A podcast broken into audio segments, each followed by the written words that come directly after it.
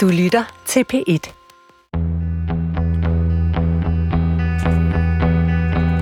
Der var engang et lille land, der imponerede hele den store hvide verden med snorige vindmøller. Der var engang et beskedent land med store armbevægelser, der voksede op og blev en stolt møllenation. Men eventyret fik en bræt slutning. Lige pludselig. Status er her i dag, tirsdag den 7. november 2023, at den danske vindmøllebranche er havnet i en dyb krise. Som forudsagt for en uge siden kom Ørsted med et bravende dårligt kvartalsregnskab, og tidligere har både Vestas og Siemens også været nødt til at nedjustere drastisk. Vingerne er blevet stikket. Jeg spørger i dag, hvad der egentlig skal til for at redde den danske vindmøllebranche. For det er faktisk der, hvor vi snart risikerer at stå. Hør senere i dag om kampen for vindmøller og idéer til redningsplaner for en industri, som indtil for få år siden blev udråbt til selve fundamentet for Danmarks fremtid. Velkommen til Guld og Grønne Skove her på P1.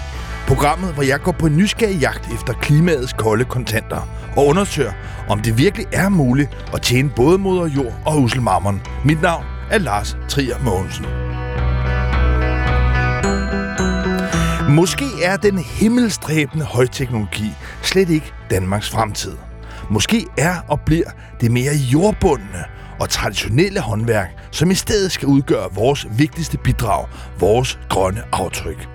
Fødevarer er i Danmark gennem generationer blevet forædlet og forarbejdet, og har i perioder udgjort vores vigtigste og mest værdifulde eksportvarer. Sidenhen har landbruget og dele af fødevareklyngerne haft det noget sværere. Det er efterhånden mange år siden, at landbruget kunne siges at være den afgørende, dominerende branche i dansk økonomi. Samtidig er naturgrundlaget mange steder også blevet udpint både til lands og til vands. Men CO2-optag sker nogle gang mest og kraftigst på marker og i skove. Og det kan sagtens blive endnu kraftigere. Og samtidig ja, så kan sunde og sprudlende fødevarer sagtens vise sig igen og blive en endnu mere spirende forretning. Hør senere i dag om iværksættervirksomheden Færm, som udvikler og sælger løsninger til plantebaseret ost. Ja, du hørte rigtigt. Plantebaseret ost. Hør om bønnebaseret mælk, enzymer og fermentering. Den farver nye virkelighed, fremtidens klimapositive fødevarer. Velbekomme. Tiden nærmer sig, hvor landbruget skal stå til regnskab, stå til klimaregnskab, ligesom alle andre brancher har skulle her i landet. Landbruget udleder godt en tredjedel af alle drivhusgasser, og herhen over vinteren, ja, der vil et ekspertudvalg først præsentere nogle modeller til en ny CO2-afgift på landbruget. Det kommer formentlig, måske allerede her før jul, og dernæst efter nytår vil der blive sat gang i trepartsforhandlinger mellem regeringen og de berørte parter, ikke mindst landbrug og fødevare. Retningen er klar. Landbruget står over for at skulle betale for udledning af drivhusgasser, og det vil selvfølgelig ændre forretningsmodellerne. Noget vil blive og skal blive dyrere, mens andet vil blive billigere. Men er landbruget parat og hvad er det for nogle muligheder, og måske umuligheder, der tegner sig forud? Jeg er derfor glad for at kunne byde, vel- byde velkommen til dig, Sten Bitch, direktør for Vestjyllands Andel. Velkommen her til Guld og Grøn Skov. I har et mantra i Vestjyllands Andel, der hedder Vestjysk Sund Fornuft. Samtidig så har I også ambitioner i forhold til grøn omstilling. Hvordan kombinerer man vestjysk sund fornuft og klimaomstilling? Ja, det er jo et øh, rigtig godt spørgsmål. Da vi havde klimavalg i sin tid, vi er jo et AMBA, skal jeg lige huske at sige. Det vil sige, at vi er et andelsselskab, gammeldags andelsselskab, og har jo altid øh, forsøgt at øh, være en del af, af løsningen. Vi repræsenterer jo rigtig mange landmænd, cirka 4.000, og, øh, og, øh, og, og vi har altid i, i den tid, vi har sådan eksisteret igennem rigtig mange år, forsøgt at, at, at bringe løsninger til, til, til samfundsøkonomien. Øh, det første, vi gjorde øh, efter klimavalget, det var at vi skal have en ny strategi, så vi lavede en ny strategi, som, øh, som øh, handlede om, hvordan vi med vestjysk sund fornuft og god forretningsmoral kunne skabe noget nyt sammen. Og det handler jo om at skabe det sammen. Så vi startede med at bygge Søstjernefabrikken, øh, som jo øh, bruger øh, de her søstjerner som, øh, som proteinfoder til vores økologiske dyr.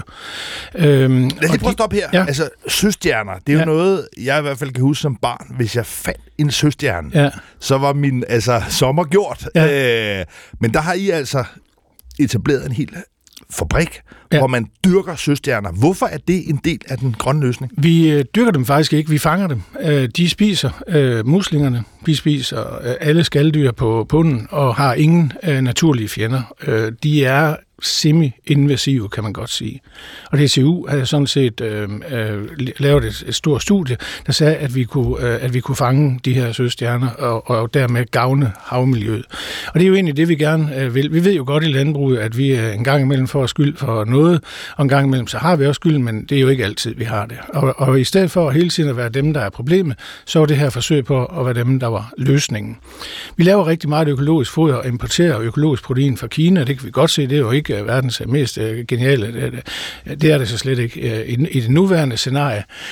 Så, så det var egentlig baggrunden for, at vi etablerede den her fabrik, hvor vi sammen med, med, med muslingefiskerne, som fisker søstjernerne for os i, i Limfjorden, skaber den, den her nye forretning. Og det er direktør for Vestjysk Vestjyllands andel. Vi skal dybere ned i nogle af de ja. nye muligheder, der er. Ja. Nogle af de nye øh, dyrkningsmetoder, ja. nogle af de nye rytmer, man på en eller anden måde kan bruge i landbruget, og i virkeligheden i større skala komme til at bidrage til løsningen, altså simpelthen opsuge meget mere CO2. Men inden der kunne jeg godt tænke mig at prøve at spørge dig i forhold til den dagsorden, der presser sig på nu, mm. i forhold til, at politikerne står over for et år, hvor der skal træffes beslutninger om CO2-afgift. Det står i regeringsgrundlaget. Alle partierne har forpligtet sig på det. Hvordan vil det påvirke dansk landbrug? Jamen, øh, der er ingen tvivl om, at dansk landbrug vil blive påvirket. Øh, det er vi sådan set også parat til, det er vi også vant til. Som jeg siger, så har vi jo arbejdet med det her i lang tid. Altså, det er jo 4-5 år siden, at vi gik i gang med at arbejde med det her, og, der, og det har været en lodret læringskurve for os, og det har det også været for mange andre i samfundet. Øh, det første, vi skal, det er jo, at vi skal, at vi skal udnytte vores dyrkningsflade bedst muligt. Der bliver, mere, der bliver mindre og mindre jord til rådighed. Vi har 100.000 hektar lavbundsjord, der skal tages ud. Vi har i løbet af de sidste 10 år mistet næsten 200.000 hektar af vores dyrkningsflade til forskellige andre formål. Så den dyrkningsflade, der er tilbage, hvor vi reelt set har CO2-fangstpotentiale, den skal jo så øh, optimeres. Sideløbende med det, så, kan vi jo erkende, så må vi erkende, at vi også har fået lidt bedre øh, dyrkningsforhold på grund af klimaet. Og derfor kigger vi jo rigtig meget på græs. Men inden vi dykker ned i, mm. i græsdyrkning, og hvordan det i virkeligheden kan være med til at supplere, eller måske erstatte nogle af de efterafgrøder, der er nu. Mm. Godt til mig at prøve at høre, at landmændene er vel i virkeligheden nogle af de mennesker i Danmark, der allerførst og mest voldsomt har mærket de her klimaforandringer. Du det... siger selv, at, at der er jo, når man taler med landmænd, så kan de jo se, at, at høsten altså begynder kan man sige, at variere på en mere uforudsigelig måde fra år til år. Så, så landbruget er vel i virkeligheden i første omgang dem, der bliver ramt hårdest? Altså, nu har jeg kun været landmand i 60 år, og, øh, og, og, jeg, og jeg har aldrig nogensinde haft to høst, der har været med til en anden. Så det vilkåret er jo, at vi bor ude i naturen, og naturen er jo lunefuld. Øhm, så, så, så det tager vi nu med oprejst pande. Men, men, men, men vi kan fornemme, at vores styrken, altså vores, hvad skal vi sige, CO2-indlejringsperioden i Danmark er blevet længere i løbet af de sidste år. Og det hvad betyder det, CO2-indlejringsperioden er blevet længere i Danmark? Altså CO2 fanges jo, øh, slippes jo ud øh, og fanges på dyrkningsfladen. Ja, dyrkningsfladen er jo, er, er jo vores CO2-fangst maskine, den, den naturlige CO2-fangstmaskine. Der findes også nogle unaturlige, men lad os nu holde os til den naturlige. Og der findes også noget skov, dog. Ja, der find, jamen, det er også, en, det er også dyrkningsflade. Ja, ja, ja, altså, der findes også noget, en måde at, at, at fange CO2 fra, ud fra luften, som er noget mere teknisk. Men den, lad os nu blive på den, på den vi kender. Øhm, dyrkningsfladen er jo der, hvor vi kan fange, øh, hvor vi fa- kan fange CO2 ud af luften. Planterne er jo vores ilt, den planter fanger CO2 ud fra luften, indlejer kulstoffen og slipper ilten ud, den ilt ind, ind, ind, ind vi sig. Så vores dyrkningsflade har et kæmpe stort potentiale i at fange CO2. Når vi har bedre vejr, og det har vi jo, når øh, at, øh, at temperaturen er over 7 grader, så vokser ting. Og, øh, og jo mere det vokser, jo mere CO2 kan vi så fange. Ja, og der er vi så i en situation nu, hvor der altså er ret skarpe politiske krav om at pålægge landbruget en CO2-afgift, ligesom vi har set for en lang, lang række andre brancher. Ja. Altså industrien, transport, alle andre områder stort set er blevet pålagt en CO2-afgift. Den er ikke indfaset alle steder endnu, men det er der truffet beslutning om, og det kommer til at ske. Landbruget står tilbage. Ja. Det er vel kun ret og rimeligt, at landbruget, der står for en tredjedel, betaler jeres færre. Jamen altså, det er, det er sådan set, det er sådan set uh, som udgangspunkt enig med dig i. Det, der er problemet her, det er jo, at vi taler om biologiske processer. Og biologiske processer, de skal få, forstås i cirkler og ikke i kasser. Øhm, baggrunden for, at vi kan producere fødevarer, det er, at vi starter med at dyrke noget på dyrkningsfladen. Og i dag, der bruger vi jo, øh, der bruger vi en stor del af dyrkningsfladen, cirka 800.000 hektar, ud af de 2,2 millioner hektar, vi har tilbage, øh, til at dyrke øh, korn på. Den korn, det korn, det bliver brugt enten til at lave øh, kød af, eller til at, at, at bruge, blive brugt direkte i brød eller i ølproduktion. De her 800.000 hektar, der, der slukker vi jo potentielt for vores CO2-indlejringsmaskine midt i juli måned. Fordi det modner i juli måned. Og det vil sige, så, så, så, så når, når, når kornakset, når strået er vokset ud, ja. og kornet begynder at modne, ja. så stopper fotosyntesen, så er der sådan set ikke mere optag Præcis. af CO2. Præcis. Og det, og det, er, jo, og det, er, jo ikke, det er jo ikke voldsomt klogt, faktisk ikke. Øh, I øjeblikket, der, der gør vi jo, laver vi jo alle mulige tiltag i forhold til at holde, holde marken grøn om efteråret. Og det gør vi jo fordi primært for at undgå, at vi får kvælstofudledninger til vores øh, vandmiljø. Men, som jeg lige skal påpege her, jo er en, en, en separat øh, problemstilling, separat problem. som vi jo mange steder rundt omkring i landet har mærket vejet voldsomt, ja. det ildsvind, der har været. Ja. Og, og i udgangspunktet er det jo to forskellige hensyn. Altså ja. klimaet, ja. udledning af drivhusgasser på den ene side, og så på den anden side udledning af, af kvælstof. Om det politisk ender med at blive kædet sammen i store aftaler, det må vi se. I første omgang holder vi det lige adskilt. Det, ja, for det behøver slet ikke at være noget problem. Øh, det kan faktisk være, vi kan faktisk godt lave det her om til en forretningsmæssig fordel. Men prøv, lad os lige prøve at forstå, fordi i dag er det sådan, at så stopper fotosyntesen, altså CO2-optaget ja. i virkeligheden, når det bliver varmest. Ja. Så går der noget tid, kornet modner, så bliver kornet øh, høstet, ja. og så kort tid efter, så er der et krav i dag om, at der ja. kommer efterafgrøder. Ja. Men der har du en smartere model. Ja. Vi har jo sammen i, i bioøkonomipanelet, som består af nogle øh, universiteter i Danmark og, øh, og, og andre forskellige som interessenter, som har, mener at have forstand på det her, kommet med et rigtig øh, genialt forslag, slag, synes vi selv. De her, de her 800.000 hektar, vi har med, med, med korn, øh, hvis vi undersår dem med en efterafgrøde, og lader, og lader halmen stå på marken. Og det skal så, jeg lige forstå her. Ja, undersår. Altså sår inden høst der kan vi så... Der kan vi så... ikke, hvordan... Altså, nu har vi en, en, en kornmark, ja. som står... Kornet er ikke modnet endnu. Nej. Hvordan kan man så noget på en mark, hvor der allerede står korn? Man kan jo køre i, i, i de plejespor, man har, og så så med sådan en luftsåmaskine, øh, så, hvor man bare spreder øh, frøene ud øh, over kornet, så falder de ned i bunden af kornet og begynder at spire, når der kommer en regnby. Og så når det så, må jeg forstå, det her, øh, man så så, ja. græs eksempelvis, ja. det når så ikke at vokse sig højt nok til, at det ligesom bliver blandet ind i kornet, når Nej. man så høster det lidt senere. Det kan i, små, i, i enkeltstående tilfælde godt ske, hvis ikke man får høstet i tide, men, men øh, nu, har, nu høster man jo på andre måder. I USA for eksempel, der høster man jo kun kernerne. Der har man jo en, en helt anden type majetærsker, som man, hvor man kun, det hedder faktisk et striberbord, hvor man kun striber øh, kernerne af. Så lader man halmen stå fordi man ikke gider at bjerge halmen. Og det gør vi jo sådan set heller ikke i Danmark. En stor del af den halm, vi har i Danmark, den bliver jo heller ikke bjerget. Noget bliver bjerget til halmfyr, men meget bliver bare øh, nedmulet på marken.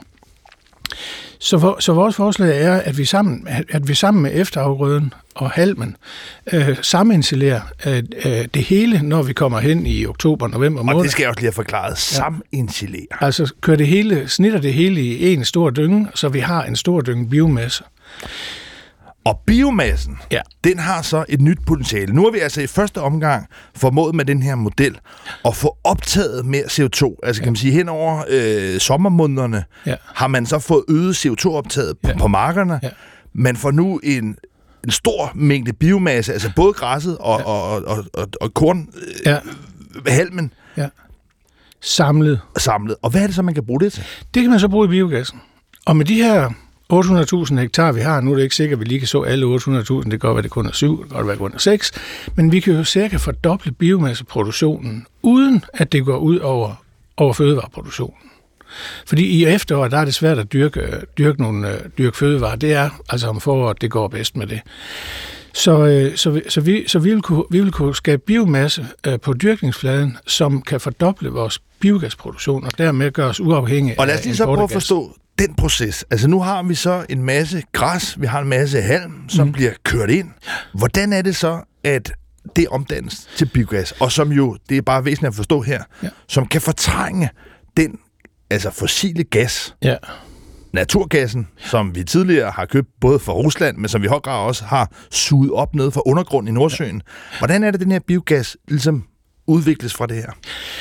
Altså, øhm, vi har jo allerede en, en ret øh, effektiv biogasproduktion øh, i Danmark, og, og er vel omkring, det vil jeg ikke hænge op på, men cirka 30-35 øh, procent af vores samlede gasforbrug i Danmark, det er biogas. Og det har vi jo investeret øh, massivt ind i de sidste øh, 3-4 år. Også for at forstå hele den her kæde. Derfor har vi, som jeg siger, også haft en lodret læringskurve i det her. Men, øh, men med den her, øh, med den her øh, biomasseproduktion, der, der, der er vi jo, nød, vi er jo nødt til at finde noget biomasse, som ikke, som ikke går ud over fødevareproduktionen. Og der har, synes vi her, at vi har et godt bud. Fordelen ved at gøre det her, det er, at vi, at vi jo i stedet for, som vi gør nu, bare lader halmen og efterafgrødende af om efteråret med lattergasemission til følge. Altså de, de, øh, de lattergasser, som vi samler sammen i afgrøderne i løbet af efteråret, når de rødner, så, så render de altså... Og når du på. nævner lattergas, er der jo nok måske nogen, der ligesom tænker, lattergas, altså... Det er øh, metan. Ja, præcis. Men, men det væsentlige at påpege her, det er, at der findes jo en lang, lang række forskellige drivhusgasser. Ja. CO2 er øh, det, vi regner i, ja. og derfor hører man ofte i debatten, at der tales om noget, der hedder CO2-ekvivalenter. Ja. Det betyder altså noget, hvor man i virkeligheden omregner det til effekten ved CO2, ja. men mange af de her andre drivhusgasser, f.eks. metan, ja. er meget mere potent, altså meget kraftigere. Men er det lattergas også en af dem. Ja. Og der er den naturlige proces, at det bliver udledt, når, når det for eksempel ligger og rådner. Ja. Og i stedet for at gøre det, øh, så, øh, har vi, så, så kan vi jo så tage den her biomasse ind og afgasse den ind i vores øh, bestående biogasanlæg. Og de her biogasanlæg, de, øh, de, de vil jo så kunne, øh, und, så på den måde, så vil man kunne undgå det her metanudslip, altså udnytte øh, dyrkningsfladen bedre. Men Sten Bitch, direktør for Vestjyllands mm. andel, det her der er jo nogle konkrete idéer til, hvordan vi i virkeligheden kan øge både altså optaget af CO2 ja. i dansk landbrug, og hvordan man samtidig også kan fortrænge noget af den sorte energi, altså gassen. Ja. Samlet bidrag. Afgørende, kan man sige, i virkeligheden til den samlede samfundsopgave. Øh, Men hvordan spiller CO2-afgift ind i det her? Altså de krav, der er til landbruget, altså er det noget, der ligesom vil gøre det her nemmere? Eller sværere? Nå, men altså, vi ved jo godt, at der er risiko for, at der kommer en CO2-afgift. Og derfor handler det jo nu om at finde ud af, hvordan er det, vi kan få noget af den afgift tilbage. Øh, for det kan jo ikke nytte noget, at man bare tager, tager livet af landbruget. Altså det, det går ud fra, at vi kan være helt enige om i det her øh, program og i øvrigt, at det er ikke det, der er målet. Vi kan rigtig meget mere i landbruget, øh, og vi kan levere rigtig meget på den grønne omstilling her. Og, øh, og, og jeg synes jo, at man skal passe på med, at man ikke fjerner incitamenterne til at, at, at, at fange mere CO2 på vores dyrkningsflade. Det er nu en gang Men det, kulstof, det, det her det handler om. Synes du, at landbruget skulle også have en CO2-rabat for den? Jeg synes, man skal have et ganske almindeligt momsregnskab. Altså, hvor meget har du fanget, hvor meget har du sluppet ud? Vi har jo lavet nogle beregninger på, på, på forskellige bedrifter, og det er klart, at bedrifter er jo fuldstændig forskellige. At der er nogen, der har en stor husdyrproduktion, en meget lille, øh, en meget lille planteproduktion, og nogen har det modsatte. Jeg skal lige bare forstå det her regnestykke, fordi det er jo sådan meget vestjysk sund mm. fornuft, kan mm. man sige, at ligesom med et momsregnskab, der er ligesom nogle ting, der kommer ja, ind. Ja, det er jo slået igennem det med momsen. Men bare lige for at forstå det, hvis man nu forestiller sig en, en bedrift, som har altså kornproduktion, ja og som ikke for eksempel selv har nogen dyr. Ja.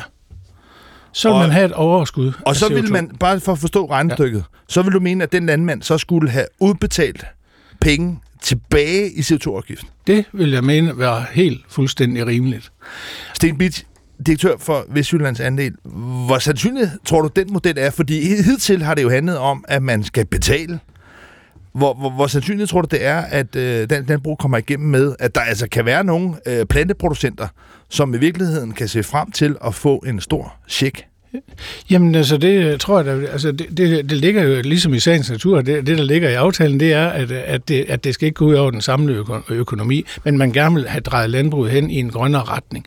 Og, og det skal man bruge indtægterne eller provenyet for den her afgift til at dreje, dreje Men det, jeg synes, der lyder smart ved den her model, altså det her momsregnskab, om ja. man vil, det er jo, at man så vil både altså, få mindre af det, der udleder, mm men vil også, og det synes jeg, det er afgørende, originalt ved den her del, ja. det er, at man vil, vil så også tilskynde en masse landmænd til at tænke, hvad kan vi gøre, både i forhold til, hvordan vi så, hvornår, hvordan vi i det hele taget ja. altså, øh, kører vores bedrift. Og det kan jeg godt afsløre, det vil der ikke være modstand øh, mod i landbruget. Altså, så længe det er fornuftigt, så længe det er omfattet af ganske almindelig vesttysk sund fornuft, så vil der ikke være modstand, så vil der kun være medløb. Men Stenbit, så har vi så også et andet regnskab i forhold til øh, kvælstofudledning, øh, og det er et, et andet regnestykke, øh, som nok også er væsentligt måske at få regnet igennem, fordi det kan jo godt være, at det er det, der i virkeligheden også i den sådan folkelige opinion er noget af det, der også er med til at skabe en lidt, et lidt jo, dårlig omdømme for jo, landbruget. det er jeg med på, men hvis du, har, øh, hvis du har en effektiv planteproduktion på marken hele tiden, så har du ikke kvælstofudledning eller i hvert fald betydeligt mindre kvælstofudledning, som hvis du har en, en, en, en mark, der ligger uproduktiv hen. Fordi at kvælstoffen vil blive suget op af planterne, og dermed vil vi have styr på den. Sten Bitch, direktør for Vestjyllands Andel. Tusind tak, fordi du kom her i Guld og Grønne Skov. Tak, tak selv.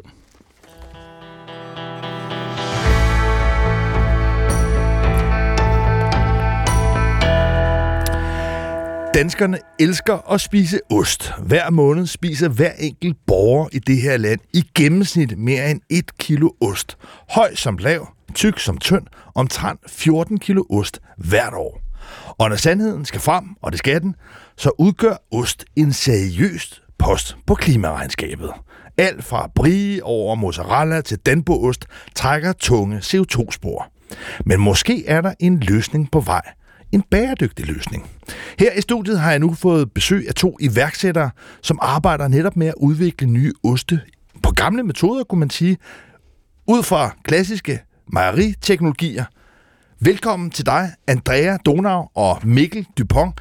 I har sammen stiftet virksomheden Færm. Velkommen til. Tusind tak. Tak skal du have. Andrea Donau, kan man tale om plantebaseret ost. Altså, det er jo sådan lidt modsatrettet. Altså, ost er jo noget, der baserer sig på mælk, altså komælk eller gedemælk, formælk.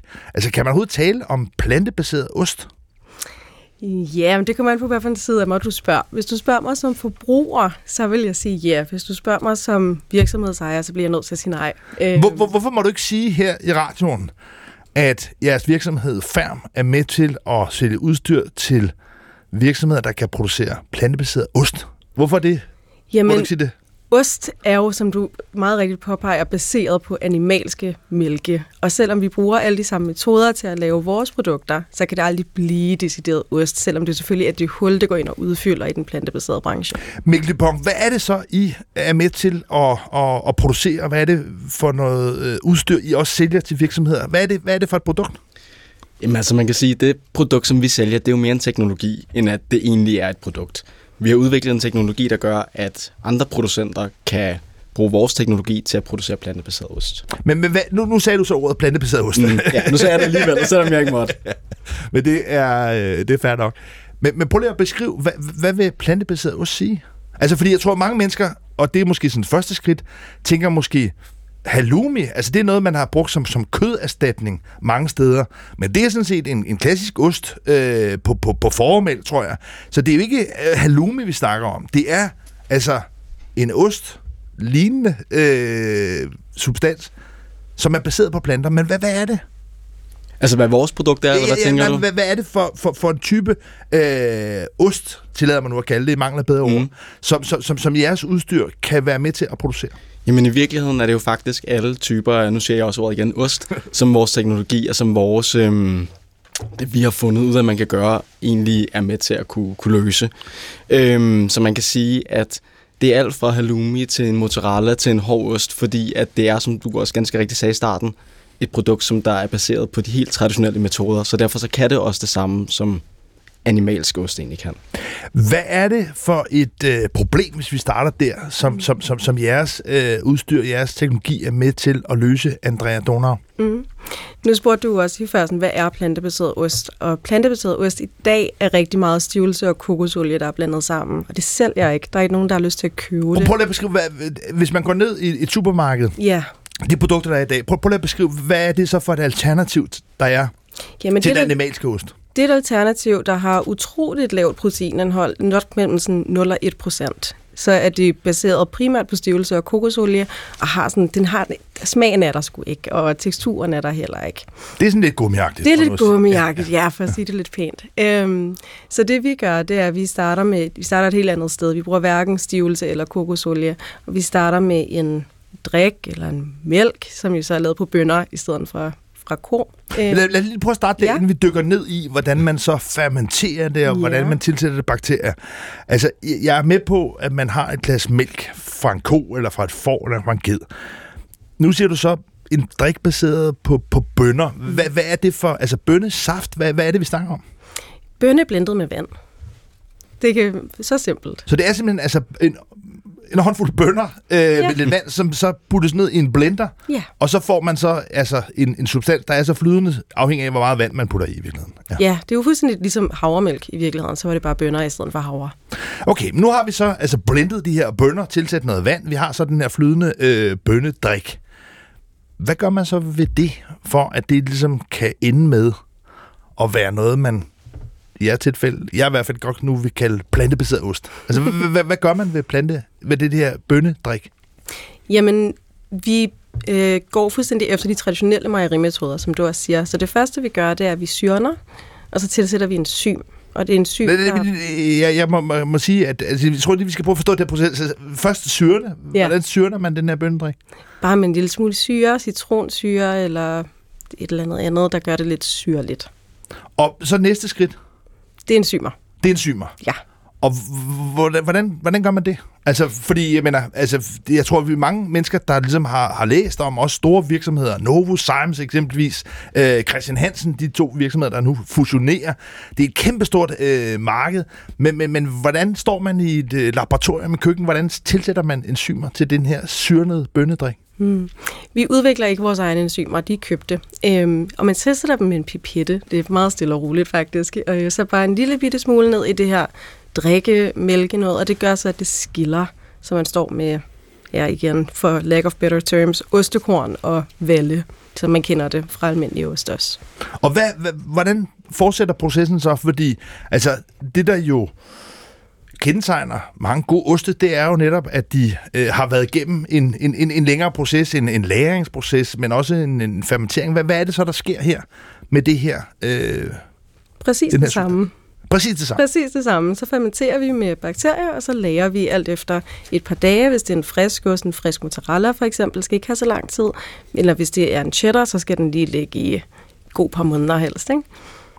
Og så når man frem til noget, altså, og jeg kan ikke lade være med at tænke, og det er måske også bare fordi, jeg har haft øh, dårlige erfaringer med nogle af de sådan øh, tydeligvis sådan falske øh, osteerstatninger, der er på markedet, at det er ligesom, det smager ikke som ost, det føles ikke som ost, det, det, det dufter ikke som ost. Altså, gør jeres det, om jeg så må sige. Hvis vi starter med, altså, ligner det ost?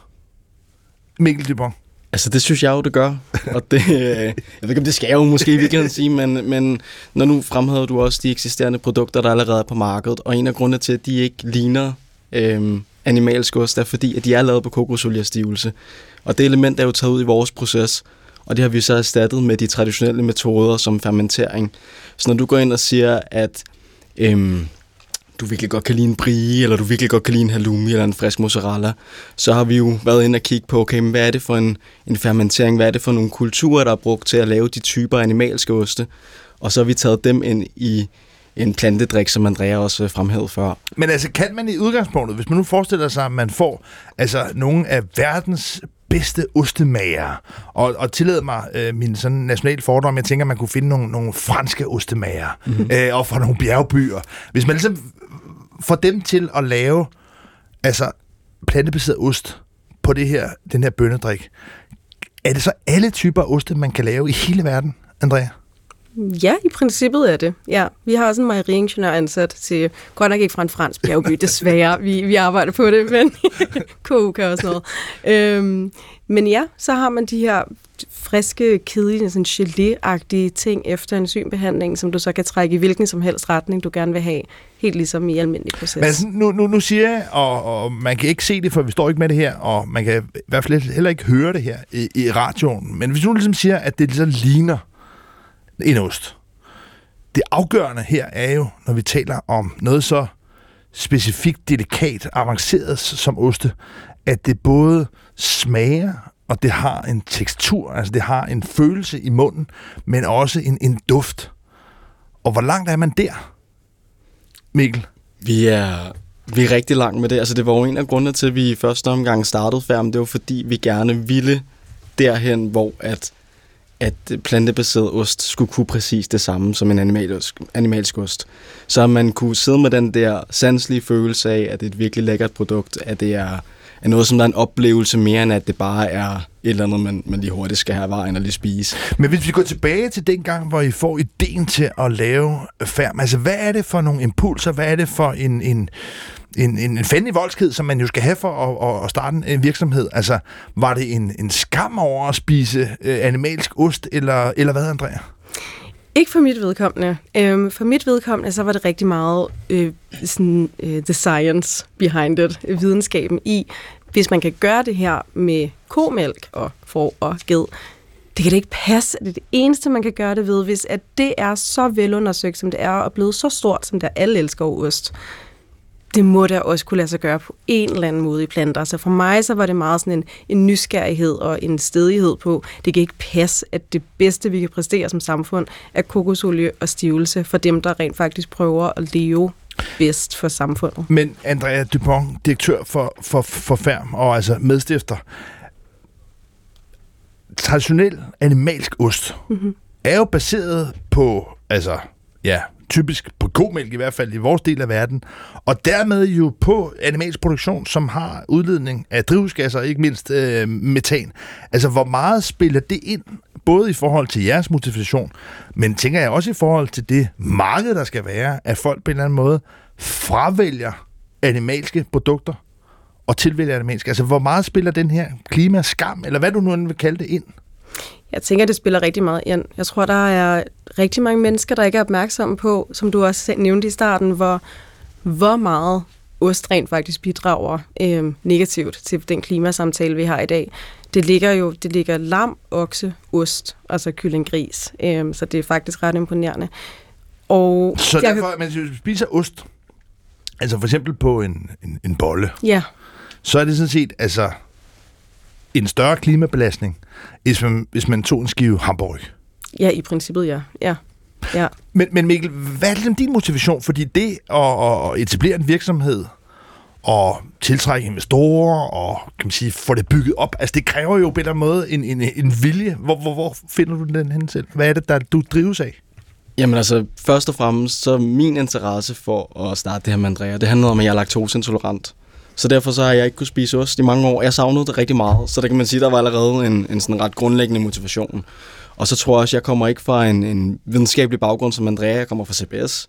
Så jeg tror også, at jeg opdagede ret tidligt i min uddannelse, at jeg ikke rigtig synes, at den der sådan klassiske vej, som de fleste med min uddannelse de tager, var noget, jeg synes var interessant. Så for mig handlede det også rigtig meget om, at jeg vil gerne være med til at gøre en forskel i verden. Jeg vil gerne lave et, et rigtig godt produkt, som jeg også selv kunne få, få nytte af.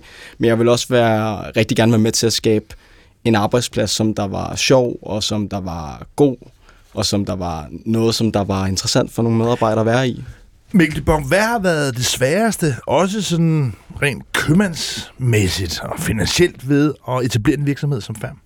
Jeg tror, det, der har været sværest for mig, har været hele udviklingsprocessen med produktet vi har på en eller anden måde skulle øh, kommercialisere os selv, uden at have et produkt, fordi når man laver forskning, som vi har gjort, så er der ret lang vej fra, at du får en idé til, at du rent faktisk står med noget i hænderne. Og når man har et fødevareprodukt, så vil folk jo rigtig gerne smage det. Men Andrea Dupont, det at udvikle metoder, raffinere, forædle metoder til i det her tilfælde at udvikle plantebaseret ost, hvordan sælger man det?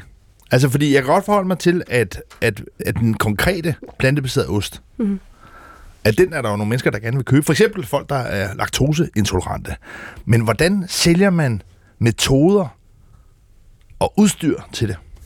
Til investorer eller til øh, virksomheder? Jamen, til, til de kunder, der er. Altså, som kunder, jeg tænker må være øh, virksomheder. Det kan jo både være den traditionelle øh, osteindustri, som mm. også får det her til, men det kan også være helt nystartet. Altså, ja. Hvordan, hvordan sælger man metoder? Jamen, der er jo faktisk... Det gør man først, for det første ved at lade folk smage. Øhm, det er jo helt klart øh, det, der ligesom trækker, trækker folk til, kan man sige. Men det, der i virkeligheden er det smarte ved vores proces, det er, at den kan implementeres direkte på mejerier, fordi det er de samme processer, vi bruger. Så det hjælper selvfølgelig, at de ikke skal ud og indkøbe alt muligt. Og så er det også rigtig billigt, øh, fordi det er bønder. Bønder koster jo ikke særlig meget i forhold til mælk. Øh. Altså lidt ligesom kan man sige, steder, hvor man kan omstille en motor fra at have brugt øh, altså benzin og diesel til øh, grønnere brændstoffer. Så det er virkelig det Ja. samme, at I kan gå ind som kan sige, og ombygge det. Men hvorfor har I ikke valgt selv at kaste jer ud i at producere nogle lækre plantebaserede oste, Mikkel? Det er simpelthen for dyrt. Vi har, altså lige da vi startede, der var vi oppe på besøg nogle øh, producenter, og vi har været på besøg hos nogle producenter flere gange, og vi er blevet lige ydmyge hver gang. Det kræver simpelthen så meget at sætte en produktion op, og der tror vi, vi kan gøre en større forskel ved at hjælpe nogen, der allerede er rigtig gode til at producere, og nogen, der allerede er i markedet. Så vi tror rigtig meget på, hvis man gerne vil gøre en forskel, og man gerne vil have mange produkter ud, gerne vil gøre det tilgængeligt med plantebaseret ost, så er det for os i hvert fald en bedre løsning at samarbejde med nogen, der allerede er etableret på markedet. Ja, altså, så man i virkeligheden altså, bidrager til, nu senere skal jeg om lidt tale om, om vindmøller, og i sidste uge, der styrtdykket aksen for Ørsted. Men i de senere år har der jo været skabt en meget, meget positiv fortælling om den omstilling, Ørsted har været igennem fra at have været altså, oprindeligt dong, dansk undergrund og naturgas, til i dag at være vindmøller. Og i virkeligheden er det den samme form for omstilling, I ser for jer, at I kan sælge ind til mejeriindustrien. Andrea Dupont. Ja, øh, Donau. Øh, Undskyld. Ja, Mikkel Dupont, Ja. Andrea Donau. I er Undskyld. basically gift, men, øh, men, men, Men ikke så meget. Ikke så meget. ikke så meget. øhm, ja, det er det, på nær at jeg i virkeligheden også synes, at ost har sin plads. Øhm, ost er, jeg tror ikke på, at vi får det helt ud. Øhm, og det er egentlig heller ikke det, der er vores ambition. Vores ambition er at tilbyde noget, der er så lækkert, at folk, der ellers ikke har så mange hang om, hvad de spiser, stadig vil vælge det.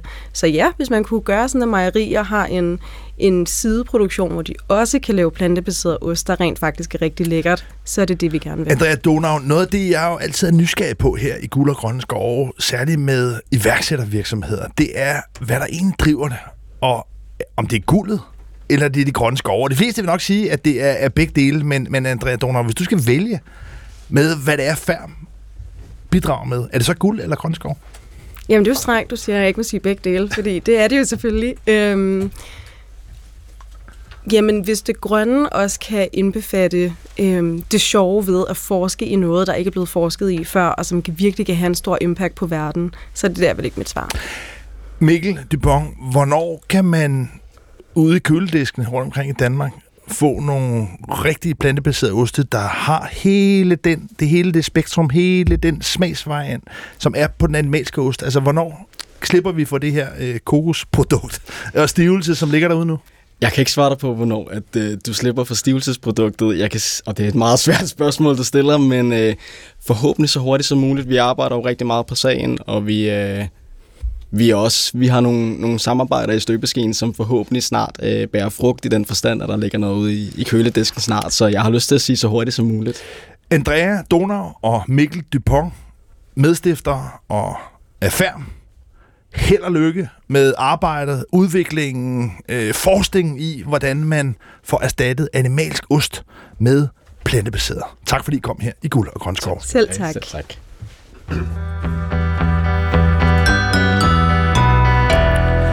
Det dystre regnskab kom ikke som et chok for jer faste lyttere af Guld og Grønne Skove. For nøjagtigt en uge siden, for helt præcis syv døgn siden, der fortalte investeringsøkonom i Nordnet, Per Hansen, om det skæbnesvanger kvartalsregnskab, som den danske vindmøllekoncern Ørsted fremlagde natten mellem tirsdag og onsdag. Bundlinjen viser desværre at være endnu værre end forudsagt.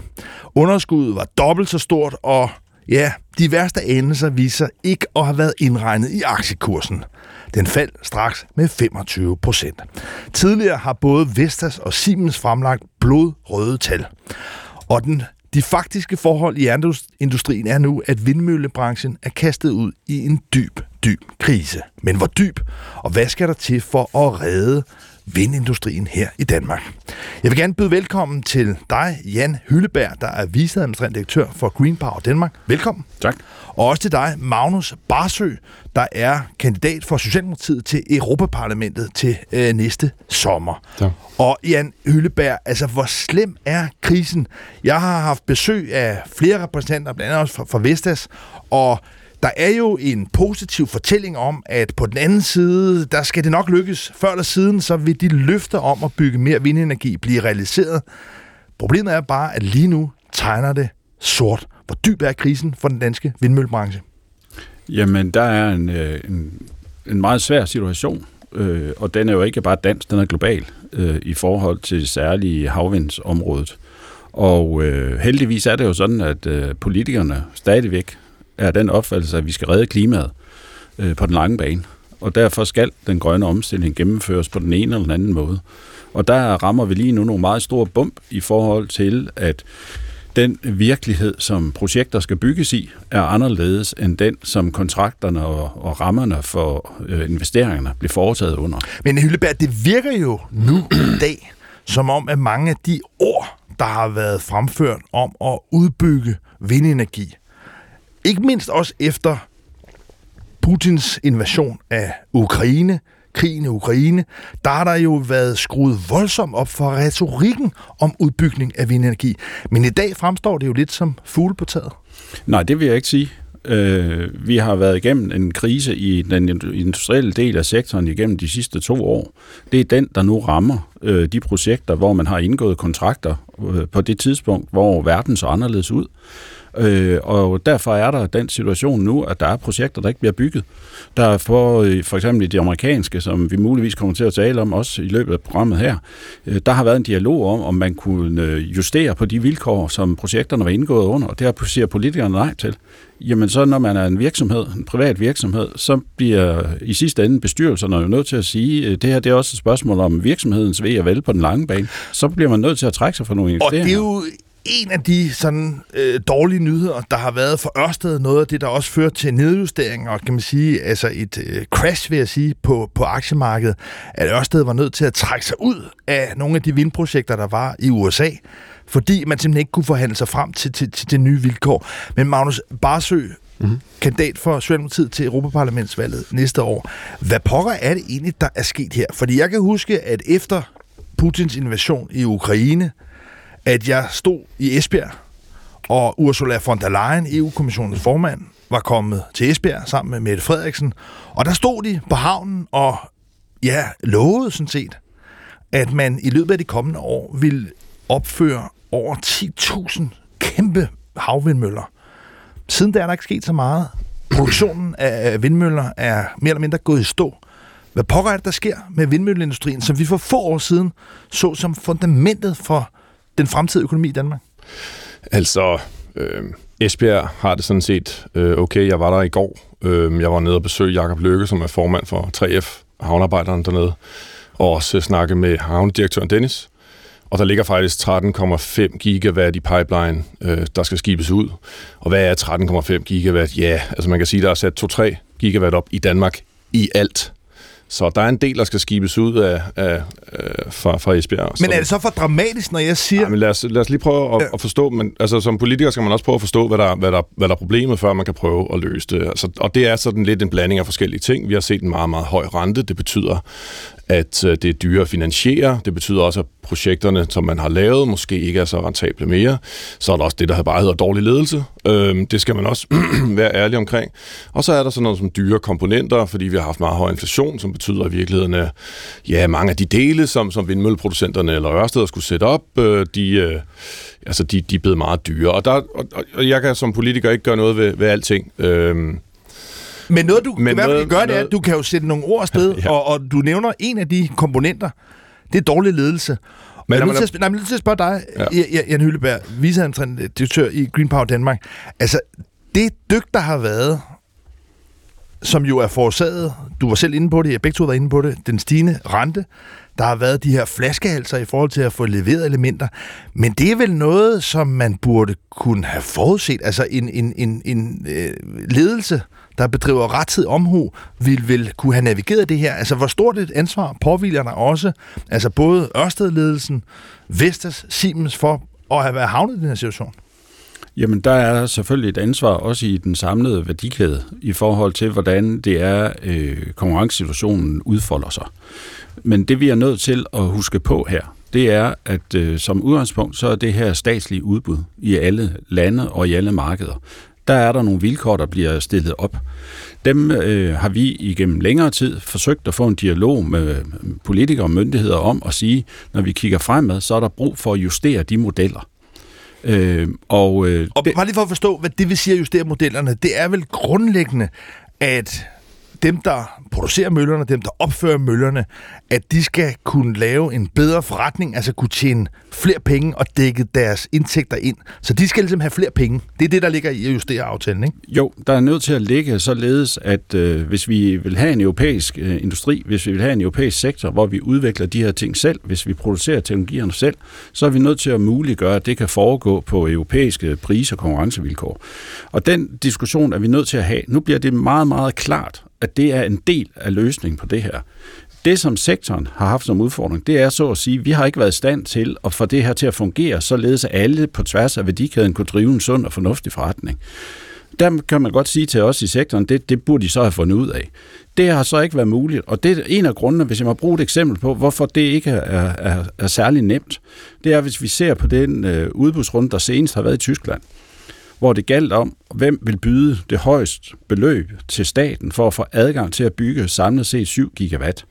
Der kan man ikke beklage sig over bagefter, at der er virksomheder, der byder på det. Men de der knap 94 milliarder kroner, som den tyske stat får i indtægt for, at man kan få lov til at bygge 7 gigawatt, dem er der nogen, der skal betale. Der er ikke øh, cirkuspenge i det her system. Det, det er der nogen, der skal betale. Og hvis elforbrugerne ikke kan det, hvad jeg tvivler på, de kan i forhold til den prisdannelse, der normalt er på elmarkedet, så er der kun et sted, man kan sende de penge hen, og det er ned i værdikæden. Men nu nævner du også det her med, at staterne er begyndt ligesom at indkassere penge for at give tilladelser til at opbygge mm. vindmølleparker. Tidligere var det omvendt, der var der statsstøtte. Yes. Men Magnus Barsø, er vi ude i en situation, hvor det næsten sådan er en boble, der, der sprænger? Altså når Ørsted-kursen mm. i sidste uge faldt 25 procent, vel at mærke oven på meget, meget dystre analyser. Det var ikke sådan, så der ikke var en forventning om, at Ørsted stod svært. Alligevel falder kursen 25 procent. Er vi vidner til, at vindmølleboblen er ved at sprænge? Altså, lad, lad mig godt lige t- sige en ting. Og det er, lad mig sige et tal, og det er 91. 91 procent af alle de solceller, der er blevet sat op i Europa over de seneste fem år, de er produceret i Kina. 91 procent. Det er stort set hele vores solcelleindustri. Vi har i Europa en stærk vindindustri. Den er super stærk i Danmark. Der er 33.000, der er ansat i vindindustrien i Danmark. Lad mig understrege fuldstændig, når jeg er her i dag. Jeg vil som politiker, og det skal man være ærlig omkring, jeg vil gøre alt i virkeligheden for at kæmpe for, at den industri bliver i Europa og Danmark. Og det er vigtigt at sige i den her diskussion, fordi at der er, altså, der er mange hensyn. Der er måske dårlig ledelse, der er rente, der kan være alle mulige andre ting. Men det er enormt vigtigt, at Europa også kommer til at sidde på nogle af de teknologier, som kommer til at være fremtidens Men lad teknologi. For, nej, dykke- nej, fordi, lad, mig, lad, mig, lad mig lige sige der. Fordi når du så spørger mig om, hvad skal der så gøres? Altså, hvad er det for nogle grønne hjælpepakker, der skal laves? Hvad er det, vi ser i USA med Inflation Reduction Act, Det hvor man- nemlig spørge om, ja. hvor man kaster milliarder ud over den grønne industri? Jamen, det er bare, at vi ser, at spillereglerne har ændret sig i løbet af ganske kort tid. USA, verdens største økonomi, er vågnet op til død. De har indset, at de ikke kan leve af teknologi alene, men de også skal have grøn energi og grøn teknologi. Der kommer investeringer i batteriproduktion. Der kommer investeringer i, grøn, i elbiler. Der kommer investeringer i solceller. Produktion bliver hjemtaget. Og når jeg ser ud over, hvad der er en af de største udfordringer for Europa de næste 5-10 år, så er det, at vi skal have en grøn genindustrialisering. Vi skal simpelthen hive arbejdspladser tilbage. Og hvad kræver det? Jamen det kræver, at vi både bruger statsstøtte, og det kræver også, at vi på en eller anden måde laver højere afgifter for ting, der kommer ind udefra. Det er ikke noget, der nødvendigvis er, er, altid som økonomer står og klapper i hænderne over, for de snakker altid om frihandel. Vi skal bare ikke være naive. Men Magnus Barsø, Kineserne bedriver heller ikke Men det frihandel. Det, lyder- gør amerikanerne altså heller ikke. Men det lyder i hvert fald socialdemokratisk, i hvert fald gammel socialdemokratisk, ja. hvor man engang havde en industripolitik. Det er der Yes. masser af lande, Sverige og andre mm. lande, som har haft succes med. Men, men, men Jan Hylleberg, viceadministrerende direktør for Green Power Danmark, hvordan lyder ideen om statsstøtte? Det er jo et vilkår, at kineserne gør det i gigantstil, amerikanerne er også begyndt på det.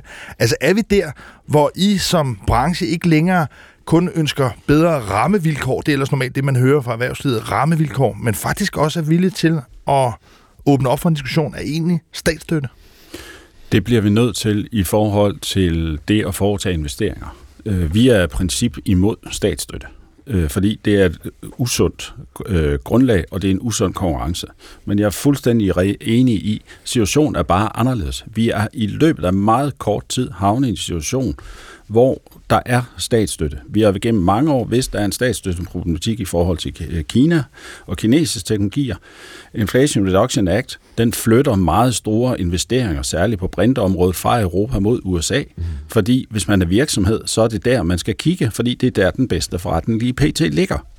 Og det vi bliver nødt til at kigge på i en europæisk sammenhæng, og det er desværre ikke lykkedes. Og derfor, når Jonas er valgt til Europaparlamentet, så øh, har han stor opgave i, for at Europa skal Men have en ny Magnus industripolitik, og den er vi nødt til at finde nogle løsninger på. Men Magnus Barsø, hvad, hvad er det for en industripolitik? Fordi jeg kan godt se, at altså, kineserne øh, har jo en, en, en statsstyret kapitalisme. De, kan, de ejer selv øh, virksomhederne. Mm. Øh, amerikanerne har så valgt, kan man sige, at pumpe, måske også mange år sent, og på en masse penge ud i mange gunstige øh, støtteordninger osv. Men hvad er det, du forestiller dig, også på europæisk plan, vi skal gøre i forhold til statsstøtte til virksomheder? Ja, altså en ting er med USA, altså man kan sige, øh, når de vågner op, øh, så plejer verden sådan at gungre på et eller andet øh, niveau også. Og Ikke det, man plejer at sige om Kina, men det er altså også rigtigt med, med USA. Og, jeg, og, og jeg, jeg tror ikke, man skal undervurdere USA. Jeg kan ikke huske det præcise beløb, men jeg tror, det er 1.100 milliarder, øh, som den her Inflation Reduction Act koster. Den har skabt 170.000 arbejdspladser i løbet af et år. Mm. Hvad er det så, at vi skal gøre i Europa? Lad mig, lad mig sige et par ting. Øh, for det første skal man blive være klar over, hvad det er for en form for krise, vi står i. Det kan det virker mere som en midlertidig krusning på overfladen, likviditetsproblemer, finansieringsproblemer, og at man ikke får den rigtige indtægt sikret på de her strømpriser, som hvis man laver for eksempel en havvindmøllepark. Så vi skal sikre finansiering til de virksomheder, der er problemer. Det kan være, øh, at, øh, at EU skal stille nogle øh, garantier.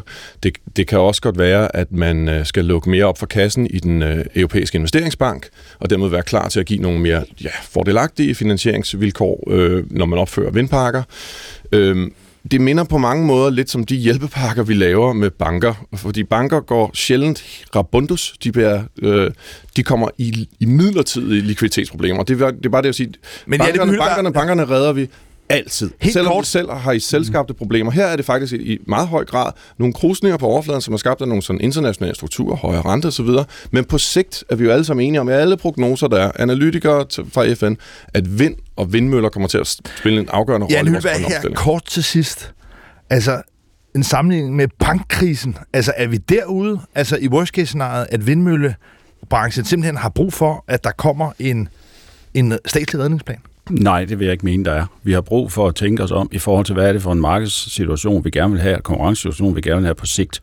Det vi diskuterer lige nu, der er jeg fuldstændig enig i, det er nogle kortsigtede udfordringer, hvor de konkurrencevilkår, der er i forhold til udbud af fremtidige projekter, det skal laves om, det skal gå hurtigere, og så er man nødt til også i Danmark at kigge på, hvis der er nogle virksomheder, de skal investere inden for de næste 12 måneder for at kan være med i markedet. Skal de investere i Danmark, eller skal de investere i Tyskland og Polen? Jan Hylleberg, viceadministrerende direktør for Green Power Danmark, og Magnus Barsø, kandidat til Europaparlamentet for Socialdemokratiet. Tusind tak, fordi I kom her i Guld og Grønne Skove, som i dag har handlet om klimaomstilling i dansk landbrug. Om få timer præsenterer regeringen sin nye 2030-plan. Blandt andet om alt fra velfærd til forsvar og skattelettelser. Men vi kommer nok også måske til at få interessante svar på, hvad planerne egentlig er for den grønne omstilling. Ikke mindst til finansiering i de kommende år. Er der afsat ekstra penge til omstilling af landbruget? Det er noget af det, jeg er særlig opmærksom på. Du har lyttet til Guld og Grønne Skove her på B1. Programmet er produceret af Rakker Park Productions for B1, og min producer er Maja Zachariasen. Mit navn det er Lars Trier Mogensen, og tusind tak for at lytte med. Og lad mig mere end nogensinde ønske dig god vind. Gå på opdagelse i alle DR's podcast og radioprogrammer. i appen DR Lyd.